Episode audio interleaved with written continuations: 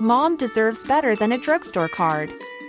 This Mother's Day, surprise her with a truly special personalized card from Moonpig. Add your favorite photos, a heartfelt message, and we'll even mail it for you the same day, all for just $5. From mom to grandma, we have something to celebrate every mom in your life. Every mom deserves a Moonpig card. Get 50% off your first card at moonpig.com. Moonpig.com. Hey, I'm Ryan Reynolds. At Mint Mobile, we like to do the opposite of what Big Wireless does. They charge you a lot, we charge you a little. So naturally, when they announced they'd be raising their prices due to inflation, we decided to deflate our prices due to not hating you. That's right. We're cutting the price of Mint Unlimited from $30 a month to just $15 a month. Give it a try at mintmobile.com slash switch. $45 upfront for three months plus taxes and fees. Promo for new customers for limited time. Unlimited more than 40 gigabytes per month. Slows. Full terms at mintmobile.com. Mom deserves the best, and there's no better place to shop for Mother's Day than Whole Foods Market. They're your destination for unbeatable savings, from premium gifts to show-stopping flowers and irresistible desserts. Start by saving 33% with Prime on all body care and candles. Then get a 15-stem bunch of tulips for just $9.99 each with Prime. Round out Mom's menu with festive rosé, irresistible berry chantilly cake, and more special treats. Come celebrate Mother's Day at Whole Foods Market. Hi, I'm Daniel, founder of Pretty Litter. Cats and cat owners deserve better than any old fashioned litter. That's why I teamed up with scientists and veterinarians to create Pretty Litter. Its innovative crystal formula has superior odor control and weighs up to 80% less than clay litter. Pretty Litter even monitors health by changing colors to help detect early signs of potential illness. It's the world's smartest kitty litter. Go to prettylitter.com and use code ACAST for 20% off your first order and a free cat toy. Terms and conditions apply. See site for details. Hey, it's Paige DeSorbo from Giggly Squad. High quality fashion without the price tag? Say hello to Quince. I'm snagging high end essentials like cozy cashmere sweaters, sleek leather jackets, fine jewelry, and so much more. With Quince being 50 to 80% less than similar brands. And they partner with factories that prioritize safe, ethical, and responsible manufacturing. I love that. Luxury quality within reach. Go to quince.com slash style to get free shipping and 365 day returns on your next order. Quince.com slash style.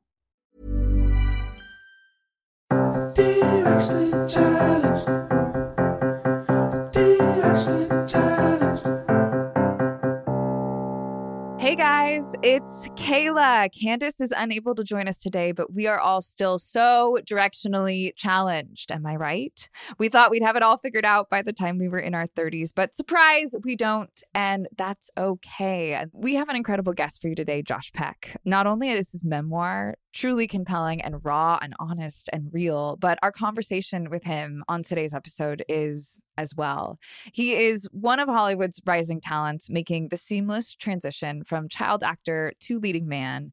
And you have seen him in so, so many films Mean Creek, The Whackness, Red Dawn. You can also see him in the Hulu series How I Met Your Father and in the iCarly reboot on Paramount Plus. He's best known for his roles on the Nickelodeon phenomenon Drake and Josh, for which he received a Kids' Choice nomination. He's lived so much of his life in the spotlight, and a lot of his personal journey has been made public, and he goes through that and so much more in our conversation. So, without further ado, here is our lovely, wonderful conversation with Josh Peck. And we are here with Josh Peck. Josh, I am so excited that you are our guest today. I have been singing your praises all morning. Your book is fantastic. And I don't say that lightly. I listened to it on Audible, and it's so lovely because you yourself are a performer. And to hear your inflections and your voice and telling all those stories, it really is compelling. And I have to hand it to you. You go there. You are raw. You are honest. You tell us, you basically bare your soul. And I wonder what that's like writing a memoir. Is it difficult to go there, to go to these places that maybe you have to bring up and dredge up these memories that you've been trying to, you know, hide maybe for all of these years. And can you talk to us about what that experience is like? Oh wow. Well, first of all, thank you so much. And thank you for listening on Audible. I hope you like lists because I I, I I'm an I'm incredible at the letter S. I no, it means a lot. And I would say, you know, it's interesting. I've I've lived with my story my whole life, and funny enough, the other day, because I, I, obviously, and I'm sure we'll get to it, I talk a lot about like recovery and in the book and, and being sober for the last 14 years. And I was I was with some sober friends the other day, and I was like, you know, people are really saying I got raw in this book. Like they're saying I was very transparent, but like I did I say too much? And they're like, no, it's just that you've kind of kept it a secret. Like you you did a good job at hiding it. And it's not that I was overly trying to hide it. I just I grew up in a, I was sort of the last generation before social media. So there was this idea that you kept that stuff hidden. You presented this picture of what you thought like your, you wanted your public image to be. And now honesty and transparency is so rewarded, especially in a world where we're constantly being fed these curated images from, you know, people's lives and Coachella and everyone's like gets the good picture in front of the the the Ferris wheel, but they don't show them like waiting in line at the porta potty. Wait, did Coachella just happen? I had no idea. I'm joking. I guess I, I, guess so. I yeah, I, I, can't believe it either. It seems to have just gone under the radar. We're recording this right now on the Monday after the first week of Coachella, and it feels like everyone and their mother went to Coachella. The whole world stopped, and it was Coachella. And you're right, Josh. That's so true. That it we only see the curated parts of people's lives. And you were one of the first people on Vine, which obviously no longer exists, but you were really big in social media. But even still, you kept that side hidden. So I think you're right. That's why everyone's saying you went there and you went really raw because we all know you and love you and watched you grow up on television and in the limelight. And then for you to be like, hey, this is actually what was happening that whole time is really eye opening for us. But one of the one of my favorite things about this book is how you talk about your relationship with your mother. I'm a mother myself. I know you are a father of a 3-year-old and it's just really thrilling and fun and you tell these fearless stories about the two of you. I just want to ask what made your relationship with your mother what it is today because I know you talk about how you didn't want to grow up and be exactly like her, but they, there were so many things innately in you that were like her. And how has your relationship changed now, today? Well, I, I mean, I agree with you. I, I love being a parent. I find it's like literally the only thing not overrated in life. Like I've been to Soul Cycle and I've tried like the it was the croissant donut oh, in uh, Brooklyn. Uh, the cronut. The cronut. Done it. I've done it all and it all sucks. No, it's fine, but it doesn't live up to the hype. But having a kid certainly lives up to the to the hype. Yeah, I mean, my mom and I, I, I sort of liken our relationship to like growing up, there were kids who had traditional family systems that I knew of. And it seemed like the parents were upper management and the kids were the employees of this closed corporation.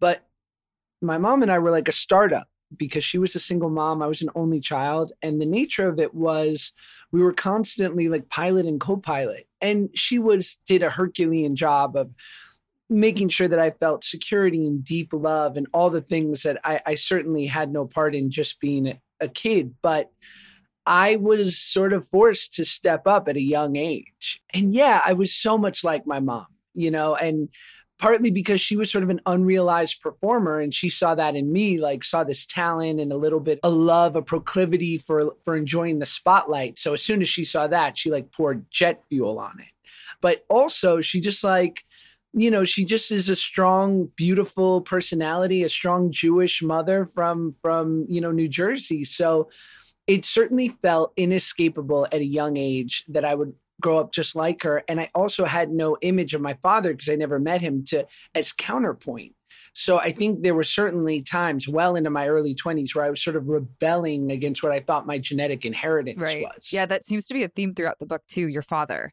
because it's constantly brought up. You are so open about it. You even at one point call it this non-existent relationship with your father and the most heartbreaking moment is when you say, "Come on, dad, do you mind if I call you dad?" And I just had to pause it for a minute and just went, "Oh," because um, I mean, you joke about it and you clearly have come to terms with it at this point, but how how did that affect you as a child? And and how does it affect you on an even deeper level being a father now yourself to a boy well I, i'm interested to ask if i'm asking too much please tell me but like when you say how that affect you affected you. Do you have a good relationship with your dad? I do. And I actually am currently pregnant right now with a boy. So I'm like, oh, okay. And I have a girl. So as a mom, I have a girl. And now I'm going to be a mom to a boy. So obviously that changes things. My relationship with both my parents is very healthy, as is my husband's. So that's something that we both have, but we want to make sure that we in turn have that with our own kids, which is a whole other beast. That's well. First of all, Mazel, and now you guys can shut it down. You got one of each. You you guys are crushing we'll see. it. He's not here yet, but I'll um, keep you um, posted. but thanks. you know, I find that to be true in a lot of people who are deeply affected by the fact that I never met my dad or what have you. Is that is is usually because their reference is a great relationship, and they can imagine having never lived without their father. Whereas when I, you know, compare that with other friends who either had a fractured relationship with a dad or just didn't know them. And I grew up in New York, you know, single mom, public school, like it was so diverse, you know, socioeconomically and, you know, uh, just ethnically, like there was just everyone was represented. And so luckily, I certainly wasn't alone. Like there were plenty of other kids who were like, "Oh, like you never met your dad. I wish I never met my dad." And or I never met him either. So it's an interesting sort of thing to contend with and I and it was only in having my son and and I think it'll be cool if one day I have a daughter to see what this is like, but it was only in having my son that I had this sort of full circle moment of like sometimes we don't get the amends we deserve but we give it to ourselves by not perpetuating the traumatic cycle. And so by being the dad for him that I wanted my dad to be for me, I felt like I was sort of like healing myself. Yeah, you even talk about this one point where you find your half siblings on social or not on Facebook, correct? Yeah. On social media. Yeah. And then finding all these photos of your dad and all of that. How do you feel about and this is just me asking as a parent too because this is something we always talk about my husband and I but how do you feel about sharing your child's life on social media it's a huge part of what you and I do obviously it's a huge part but then it, you're making these decisions for these younger little people who we we are not sure how they're going to feel about it when they grow up so uh, it's a great question. And I think any public person contends with that once we procreate and make new people. My wife and I, like, sort of made the decision that once he had a real face, we would not put him on social media. So right around two and a half is when we eased out of it. And you know, I, I don't have a Finsta like. I, and I'm a typical proud father who just really wanted to post photos of my kid because I wanted the whole world to see him, uh, how proud I was. But I, I, I, we made the decision and we've we've held pretty strong. Like we we keep to it 99% of the time over almost you know eight to ten months now and going forward because i want to give him the privilege of anonymity. And i want him to make the decision when he gets to a certain age and i don't know what that age is. I think it'll reveal itself where if he's 9 10 11 12 years old and says dad i want to come with you to an event or I want to be like I took him to Kids Choice the other day and it was such a full circle moment because I've been growing up a Nickelodeon kid. I've been going for 20 years to the Kids Choice Awards and I was able to bring him and use a little bit of that privilege that I get from working for that company to like give him a fabulous time. And my wife held him when I walked the carpet and I just didn't have to include him in that way. And I, so yeah, I think it's important to give kids the privilege of anonymity and of privacy. And if at a certain age they decide that they want to give that up, then, you know, you make that decision then. What do you think? Yeah, that I know. And so that's what we always kind of toil with because there is this pride as a parent of really wanting to share it with people you love. And so I end up using the close friends part of the app a ton to share my own uh, life, personal life with my daughter and now my son coming. But there are moments where I do share and then I feel this instant regret of, oh God, should I take it down? Should I not? It's this toil of, you know, what is the right way to do it? And you're right, there is no right answer, but I think trusting your gut and just I love what you said about giving them the decision at a, at an age and and giving it's empowering them to make the decision themselves, which is fantastic. You talked about Nickelodeon and you were so funny as a kid and you are extremely charismatic even just through the computer right now the charisma just kind of exudes from you. And you know, you talk about how a, a lot of your book is about weight loss too and being identified through, you know, I guess being being fat is that what you would call it? I mean, your Yeah. relationship with food was complicated, and you talk about it being really as far as you can remember, and how you were 290 pounds as a kid, and not only that, you were on television, and being on television and having everyone watch you is is a tall order for a 12 year old. I believe you were 12 at the time, right? Yeah. And I just want to talk about because you address body body positivity too in your book and how today is so much better than it was in the 90s. And that wasn't, but that wasn't your experience back then. Body positivity is not something that we just, it wasn't a term that people threw around or did podcasts about or wrote books about. And can you talk to us about what the experience was like back then compared to what you see today? Absolutely. I, yeah, to your point, I was chatting with my friend uh, on her podcast, Claudia Oshry, on, on the Morning Toast. And, you know, we talked about uh, both struggling a, as kids and, and as teenagers with weight and how, like, sometimes, and you could see it in people's eyes. Like, I would walk into a room and I would see something trigger in someone's eyes and and I was like, it's coming. They're gonna comment on my weight. I just knew it. Like they couldn't help themselves. And it almost it was, I would say if, if we're looking at percentages, like two-thirds of the time, or maybe even three quarters, it was well-meaning, just inappropriate. It was not malicious. A lot of times people thought, I believe, in like a less than emotionally evolved way. Maybe they don't realize how big they are.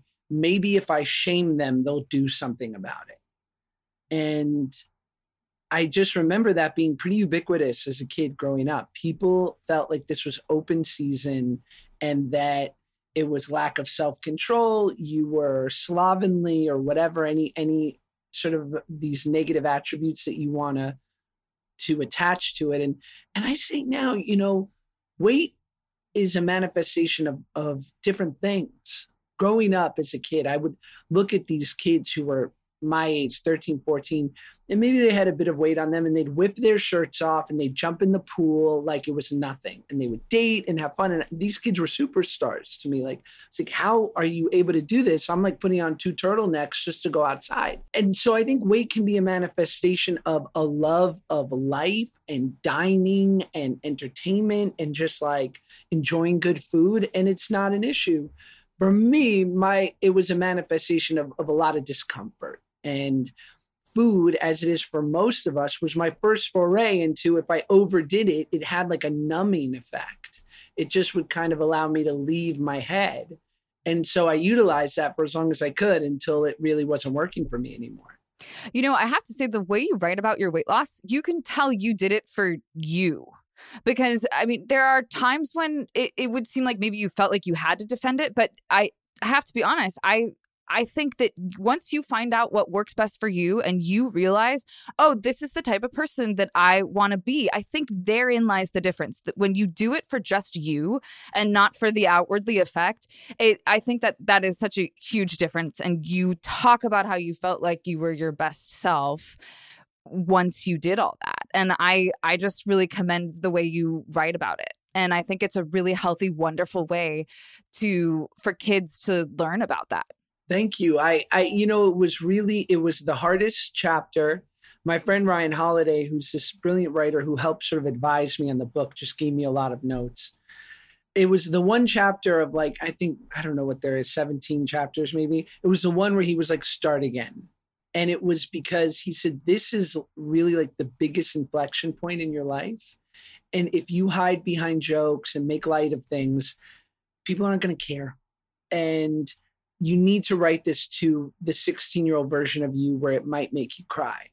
And so I tried to do that. And also to your point, like, and I say it in the book, like, I'm not trying to talk in hyperbole. Like, I know it seems like I'm taking the piss out of myself, and I am, but I also just want to say, like, I want you to know what my head sounded like at that time, for better or for worse. Right. And I think that's why it's so relatable. And a lot of people, we've all been there at some point in our life. And it's just so nice for someone so public to be so honest. Hey guys, we're going to take a quick break. We'll be right back in just a minute.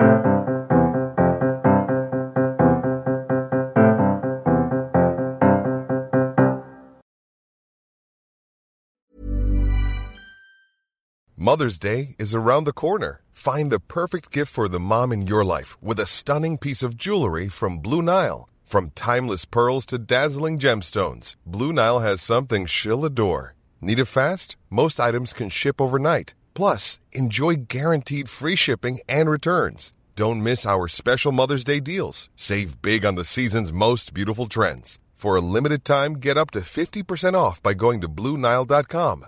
That's Bluenile.com.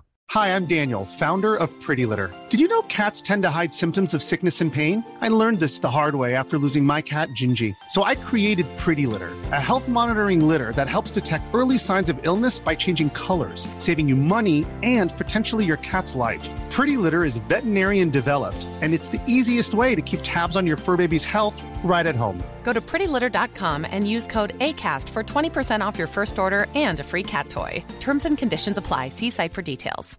Flexibility is great. That's why there's yoga. Flexibility for your insurance coverage is great too. That's why there's United Healthcare Insurance Plans. Underwritten by Golden Rule Insurance Company, United Healthcare Insurance Plans offer flexible, budget friendly coverage for medical, vision, dental, and more. One of these plans may be right for you if you're, say, between jobs, coming off your parents' plan, turning a side hustle into a full hustle, or even missed open enrollment. Want more flexibility? Find out more about United Healthcare Insurance Plans at uh1.com. Mom deserves better than a drugstore card. This Mother's Day, surprise her with a truly special personalized card from Moonpig. Add your favorite photos, a heartfelt message, and we'll even mail it for you the same day, all for just $5. From mom to grandma, we have something to celebrate every mom in your life. Every mom deserves a Moonpig card. Get 50% off your first card at moonpig.com. Moonpig.com.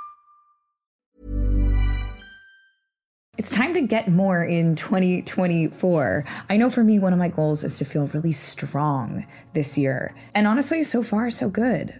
Because that's where 310 Nutrition comes in. It's helping me and our listeners in the new year with protein and super rich food products with so many options and flavors. Right now, I have the chocolate bliss and caramel sundae, and they are both so delicious. I have to hide them from my husband so that he doesn't steal them too. They're a triplex protein blend, plant based proteins that include pea, brown rice, and pumpkin that leave me feeling full. 310 Nutrition also has a hydrate electrolyte drink mix. My favorite is the peach mango flavor. So not only am I hydrating and drinking water, I have an electrolyte blend, vitamin blend, and it's sugar free. With one stick of hydrate mix into 16 ounces of water, and it can provide the same amount of hydration equal to drinking two to three bottles of water. Thank you. This way I can keep my resolution, keep feeling strong, have greater focus, feel refreshed, and maintain my hydration without having to drink as much. One of my favorite refreshing water enhancers they have is the lemonade flavor. It gives me energy. This one's also sugar free. It's used with real lemons and it's pH balanced. And this also offers the same hydration as two to three bottles of water. Right now, 310 is celebrating a new year of goals with code challenged and giving our listeners 50% off up to $100 for your first order with so many sample packs, new products. It's really fun and easy to put together an order or start a subscription on products that you know you'll use and will help you keep your resolution. So go to 310nutrition.com and use the code challenged right now for 50% up to $100 for your first order. That's 310-nutrition.com and use code challenged. It's all the good stuff your body needs in flavors you crave. So be healthier effortlessly.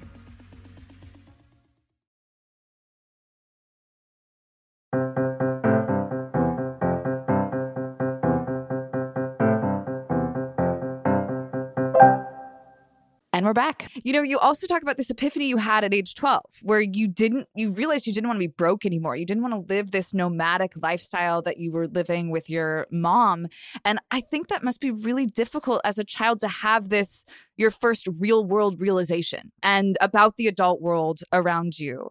You know, you knew entertainment could change this for you and you talk can you talk to us about this time in your life because that's a huge weight to carry at 12 I, you know, I don't even know if I knew quite that entertainment could get us out of it. I just remember thinking, yeah, I just, I, I just remember thinking, I, I was 12 years old. We would sort of vacillate. We'd have these huge swings between a very like middle class lifestyle and then just like not enough money to buy a slice of pizza. And my mom, being the single mother that she was, and she didn't have a college education, but she was like this fabulous entrepreneurial businesswoman. Like sometimes she'd make a couple placements. She was a headhunter, so she'd make help people find jobs. And she'd make a couple placements and she'd be like, babe, we're going, you know, we're staying at Atlantic City for the weekend and we're gonna do this and or I'm gonna, you know, and or she paid for my bar mitzvah in cash. Like she she was, you know, uh, awesome. And then but then obviously like sales, like most jobs like that, it's not always consistent. And I just remember at 12 having had like my third sort of wave of that. We don't have any money and this sucks and i hate feeling powerless thinking you know if if if given the opportunity if there's something within my power where i can like if i wasn't an actor i just think i would have found the job that you can do the youngest possible job to start bringing in money i know i would have worked at the supermarket or whatever, like wherever they let a 14 year old work, I would have been like, I'm in. It just so happened that I did this thing that pays you adult, like grown up salaries. And I was like, oh, even better. How lucky. Right. And and you talk about how when you did your first movie, it was heaven. It just felt right. And you did a Nickelodeon film by the time you were 12. That basically started your career. Then you went on to the Amanda Bynes show. And this is where you met Drake Bell. And you two are magic on screen. Six months later, you're doing your first pilot. And now you're you, are you are trying to figure out how to you, uh, you went from trying to figure out how to save you and your mom from poverty to being a huge TV star. I mean, that's such a huge transition to go through at such a young age looking back, does your sentiment change on your experience on that show? And just talk to us about this time in your life. Totally. I mean, I, I I've said this now, sort of. I try to say it in the book a bit, but what was interesting about our experience, right, was a it was a kid show, and b there was no social media. So like if you're on Stranger Things and it premieres Friday, by Monday you have 10 million followers. You're massive. But Drake and Josh was watched by kids, a lot of kids. It did well for a kids show, but it wasn't massive. And a lot of times we would do the show and I would, you know, work from eight to four and I'd go home and meet up with my best friend Len, who was just going to high school. And we'd like watch hockey at our, you know, in our, uh, our apartment complex.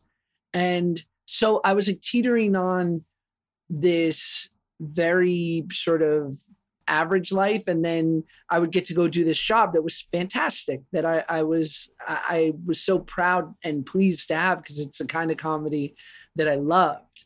So yeah it just it didn't seem it didn't seem as special as it is today. And i and it, it didn't seem it's certainly not as big as it is today weirdly because there's no residuals on kids tv so they rerun it at nauseum it's also a good show not to give it so much credit, I just mean that as a lot of kids shows have like pretty far out sort of the the basis of the show what it what it's rooted in is something like wizards or something or superheroes or no shade on Wizards of Waverly Place. I don't want Selena Gomez to come for me. I love you, Selena. She's coming. But like I don't I know it. She's thinking about Josh Peck a lot. But but it was a family show, right? It was pretty like timeless. And I think that's why you know, almost 15 years later, I'll still have 10 year olds come up to me. So it, I think with social media and reruns and whatnot, over the last 10 years, it's so much bigger than it was when we were filming it. And I think that's lucky for me because I, I never had to get too impressed with myself. You talk about searching for an escape through your life and how food worked for a, a, long time. And then fame was really enticing and really cool. But the alcohol and the pills seemed to numb, uh, unlike any other. And, you know, at one point you were 18, you felt brave enough to, you know, venture out and maybe try a party, kiss a girl, do all these things that you didn't necessarily, that you missed out on when you were younger, being on a show and all of that. You talk about how once you started down that path, that it ruined the next four years of your life. We have a lot of younger listeners on this podcast that I think may find themselves in similar situations or right at that point right now in their lives. So I would love if you feel comfortable, can you share insight about that time in your life and um, what you wish you would have done differently and how maybe they can take some of this advice and implement it into their own lives? Well, I guess I'll just start off like contextually if anyone you know, for most people who haven't read the book, but I you know, I lost 100 pounds by the time I was 17. I realized that I had the same mind or the same mind in a new body and that I had used sort of food to sort of numb out to not face a lot of the things that were going on inside.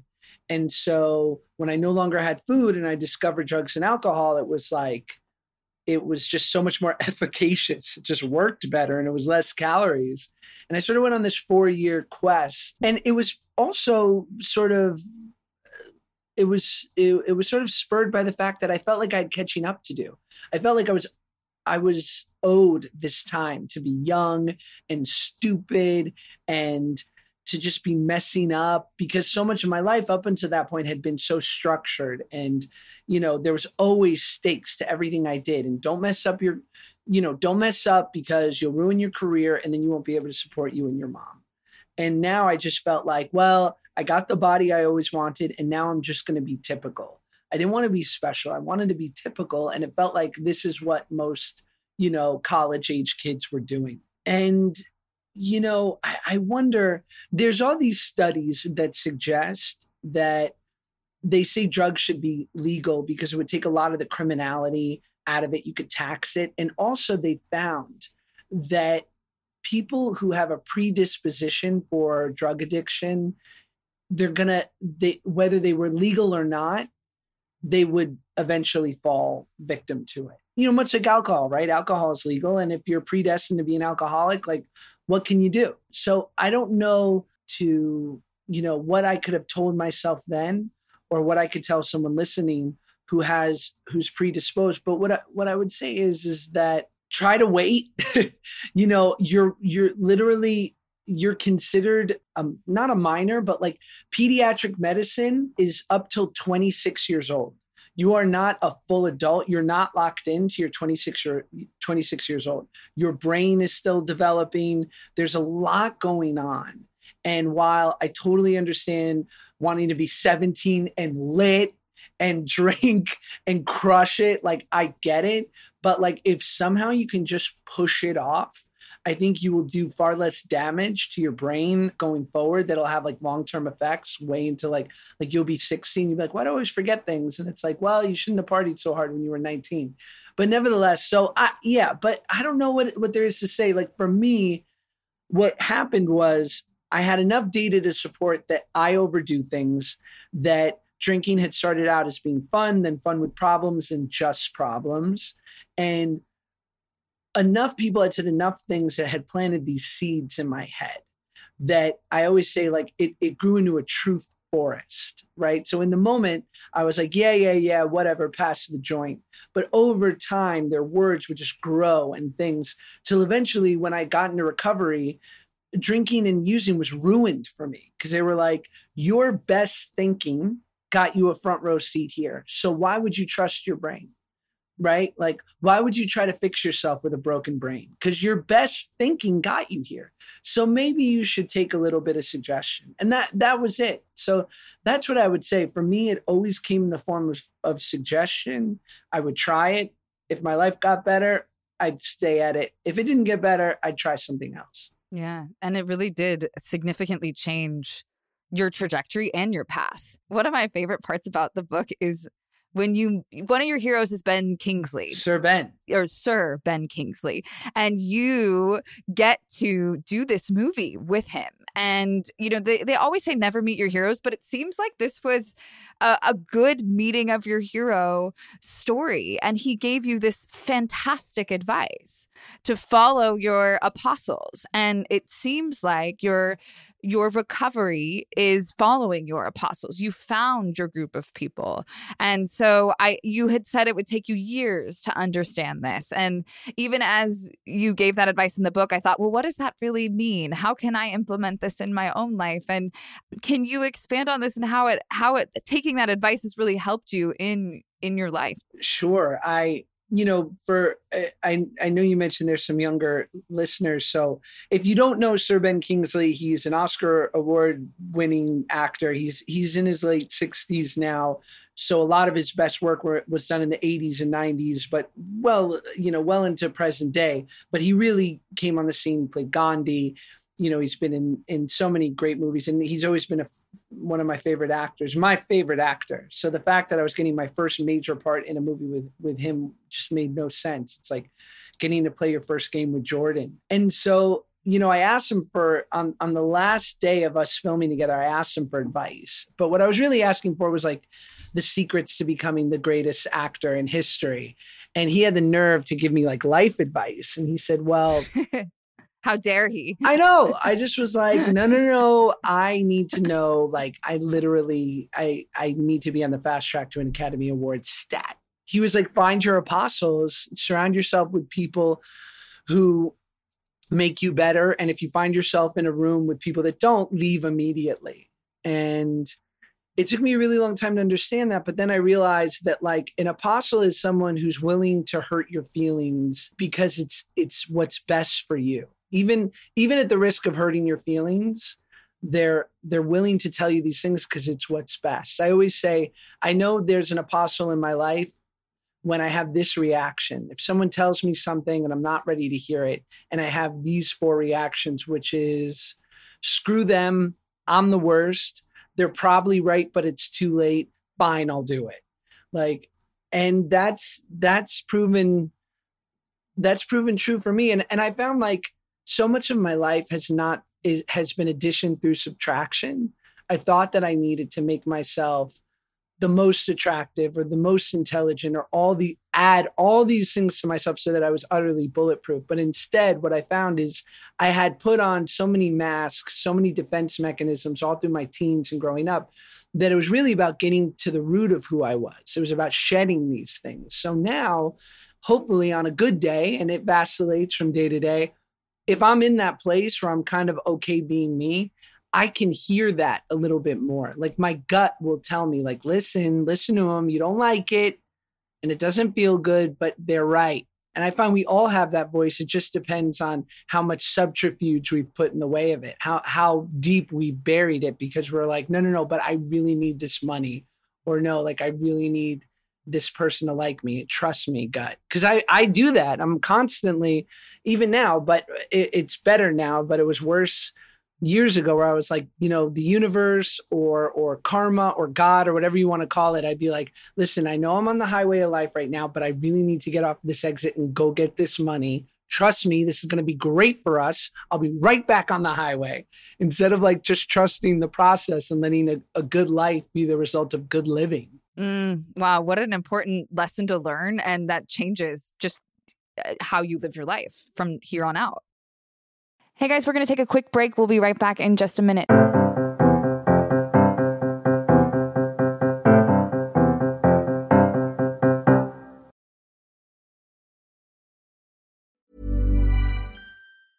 Normally, being a little extra might be a bit much, but not when it comes to healthcare. That's why United Healthcare's Health Protector Guard fixed indemnity insurance plans, underwritten by Golden Rule Insurance Company, supplement your primary plan so you manage out of pocket costs. Learn more at uh1.com. Planning for your next trip?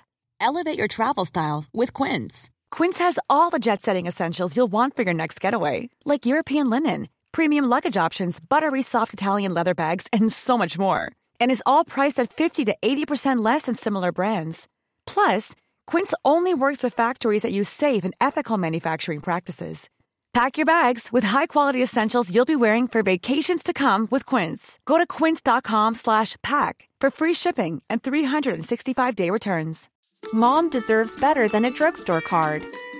This Mother's Day, surprise her with a truly special personalized card from Moonpig.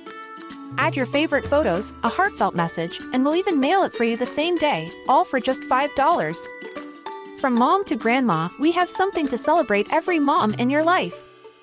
Every mom deserves a Moonpig card. Get 50% off your first card at moonpig.com. Moonpig.com.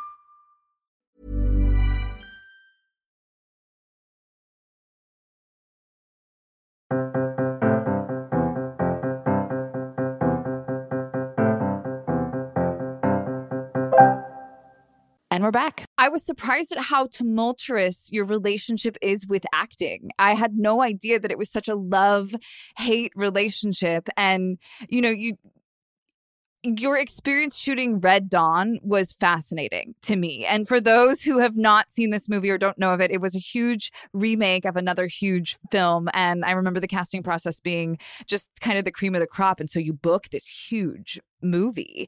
And it feels almost you'd never said imposter syndrome but it felt a little bit like that maybe as you were describing how you felt shooting it. I think this is such an accurate description of what a lot of actors feel like when they book what they think will be the job that takes them to the next level. So can you share this experience with our listeners? Because we get a lot of acting questions on our podcast and people who want to be in the entertainment industry and i think from the outside it looks like it's all roses, but there's so much internally that happens to us actors, even when something positive comes our way. And I think that's what is really interesting about your experience with Red Dawn. So, can you share with our listeners about that? Sure. I so I'm 23. I've done this movie, The Whackness, with Sir Ben Kingsley. It's sort of legitimate. It's given me a little bit of legitimacy as like a grown up actor, and not just like the kid star. I'm not the funny fat guy anymore. I'm not the kid star. I'm like the thing I always wanted to be, which was just an actor amongst actors. And I get offered this role to play Chris Hemsworth's brother in this movie Red Dawn, which makes no sense. Like, God bless the casting director, but I think she might want to have her eyes checked. And it just did not stop. It, no, let's be real. I mean, even if I'm nice looking, we certainly don't look like brothers. Like Miles Teller, I get it. They were like, "You're gonna play Miles Teller's brother." I'd be like, "Yeah." I said Timothée Chalamet. I'd be like, "Yeah." Chris Hemsworth, maybe not as much. So we're doing this movie, and I just was so, I was just, I, I, do, I think I mentioned imposter syndrome in the book, saying like, I was so overcome by imposter syndrome that I actually let it turn me into a fraud. Because imposter syndrome is a naturally occurring thing of highly ambitious people. It's not like, it's like, imposter syndrome is like getting upset that you're sore after a really hard workout. Like, yes, this is unavoidable for most of us. And if you were walking around popping buttons thinking you were like the shit nonstop, like then you're probably a sociopath. Like, it's natural to feel like, wow, can I rise to the occasion? What you do with that feeling and hopefully being unreactive to it, or allowing it to be an asset and driving you to be more prepared and to be a better listener to the people who are who are walking the path before you, then it can be great. But for me, I, it crippled me, and I, and I was playing this action star, which I always dreamt of playing when I was 16 and 300 pounds, like busy alphabetizing my DVDs. Like now I was giving this opportunity and I just felt like I was the wrong guy and that I had to do an impression of Chris Hemsworth, who to me was like a man's man. So, short of actually doing an Australian accent, I was like doing this awful impression of him. I abandoned everything that had ever worked for me my comedy, my my humility, vulnerability, and I just put on this like fake projection of what I thought a real man was assuming that that's what the producers wanted, totally discarding the idea that they had eyes and knew who they were casting. And maybe they cast me for all those reasons of that I was vulnerable and comedic, but I like let go of all of that. And what proceeded was four months of hell of being so insecure, giving such a poor, poor performance. And then the best part was we finished the movie. And I say in the book, it was like, it wasn't like, because people would tell me, because I would vent, I vented a lot. And people would say, You're crazy. You know, every actor's so hard on themselves. Like, the editing does magic. And I was like, No, no. I was like, This isn't a question of whether I got like, like, an A or a B. This is like I didn't finish the test in time. Like I failed. Like there's I I I only answered 8 out of the 50 questions. I'm screwed. There's no way this is going to be good and and then the studio MGM who made the movie went bankrupt. And so now there's a movie waiting to come out, but instead of it coming out a year from when we finish like normal movies, it's 3 years. And I'm just like, oh my god, what torture! That's such torture. It's such. I'm like, oh my god, like, but it's already circulated in the business. Like, oh, Peck totally nosedive this one, so it's like, I, it's already hurting me. But it's hurting me professionally, but now I'm like, it's three years of like, when the public sees this, I'll die. Like, I'm to expire. Like, it's to come out on a Friday and Saturday morning, I won't wake up. Like I know it. Like my ego can't handle it. And I learned a lot. I learned a lot. I survived, but barely. you survived. It, it, no, it came out and it wasn't, you know, was it what you wanted it to be? No. But did you die? No. So it's one of those things where you move on and it is okay. And now And not to mention weirdly, people like will tell me like especially people in the service will be like, I love that movie. You shouldn't talk such shit about it. And I'm like, I'm not talking shit about the movie. I'm talking shit about me. They're like, even you weren't that bad. And I'm like, thanks. I'll take it. But see, Yeah. now talk about moving on. I mean, you're working with Christopher Nolan now, which is probably the utmost or one of the top directors in Oppenheimer. And what's that experience like? Because the truth is, the world does continue spinning. You book another job, everything is fantastic. And not only did you book another huge film, but this is this is one of the huge movies that will come out next year or the year after that we'll all see you in.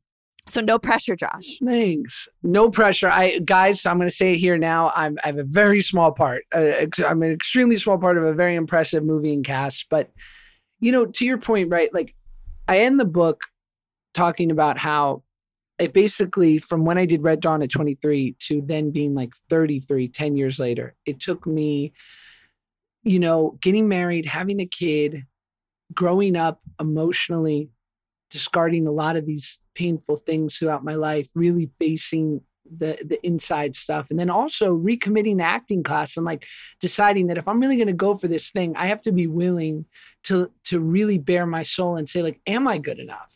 And let go of a lot of bad habits that I had accrued over the years. And so that was like a 10 year process. And I end the book after three years of really not working much as an actor getting this huge job that was really it wasn't about the job it was that it was this culmination of all this inner work that i had done that it seemed to have set me up to really get this great thing which was the show turner and hooch that i did on disney plus last year and i was you know playing tv's low rent tom hanks it was it was great you know and To be anything Tom Hanks is great. I'll take it.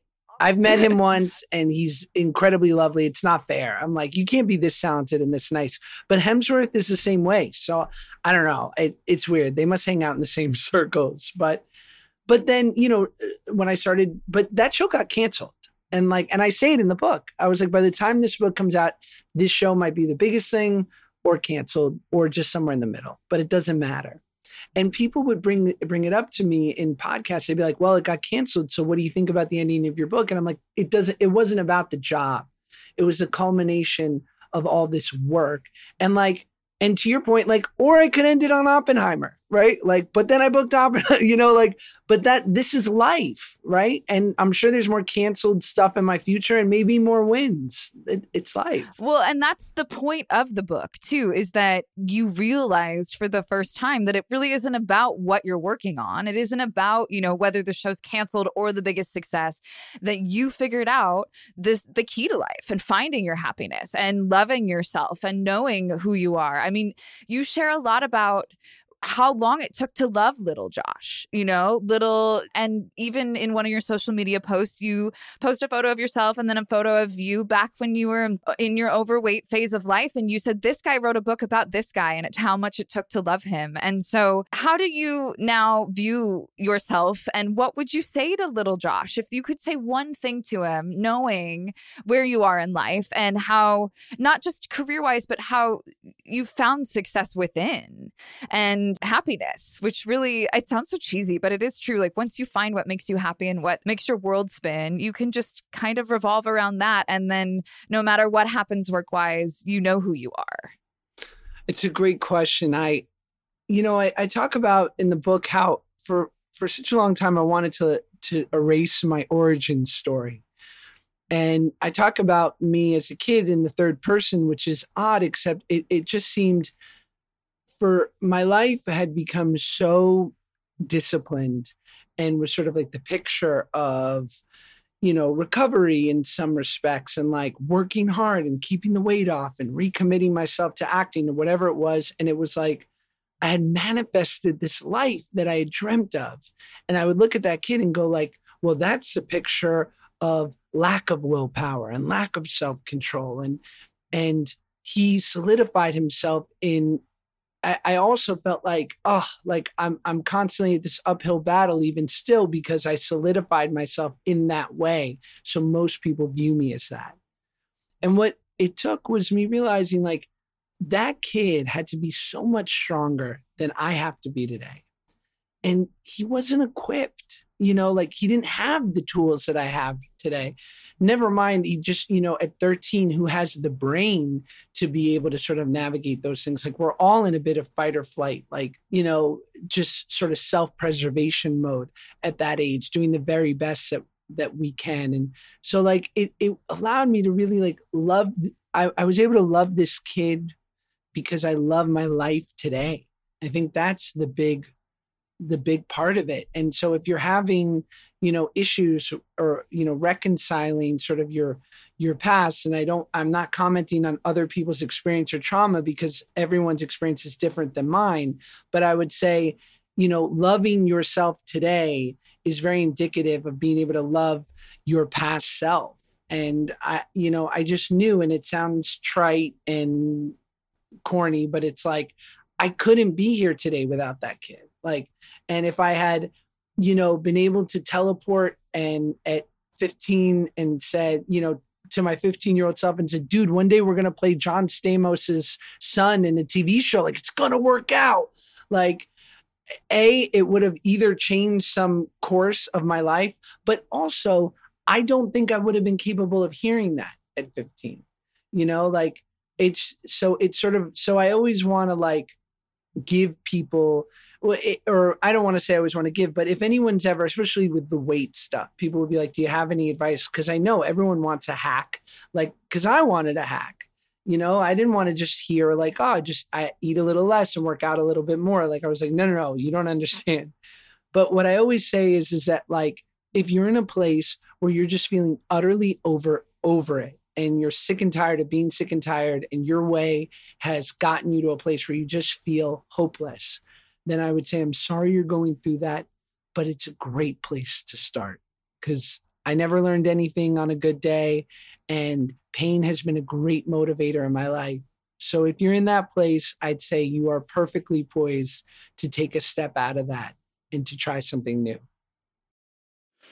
Josh, thank you for not only writing this awesome memoir that's truly entertaining. Happy People Are Annoying is available anywhere you can get books. It's also available on Audible. I highly recommend hearing Josh with his S's uh, go go through this lovely life story, and you just are full of uh, God, yeah, you know what? It sounds cheesy. I was going to say the word inspiration, but it's true. You are. You really are inspiring and so lovely. Thank you for joining us today and taking us through your wonderful life story. And I really wish you the best. And I know we we are not only going to see you in lovely movies, but we are going to see you everywhere on social media, everything. And we can't wait for what's next. Oh, I so appreciate you having me. You're awesome at this, and and I love chatting with you. Thank you.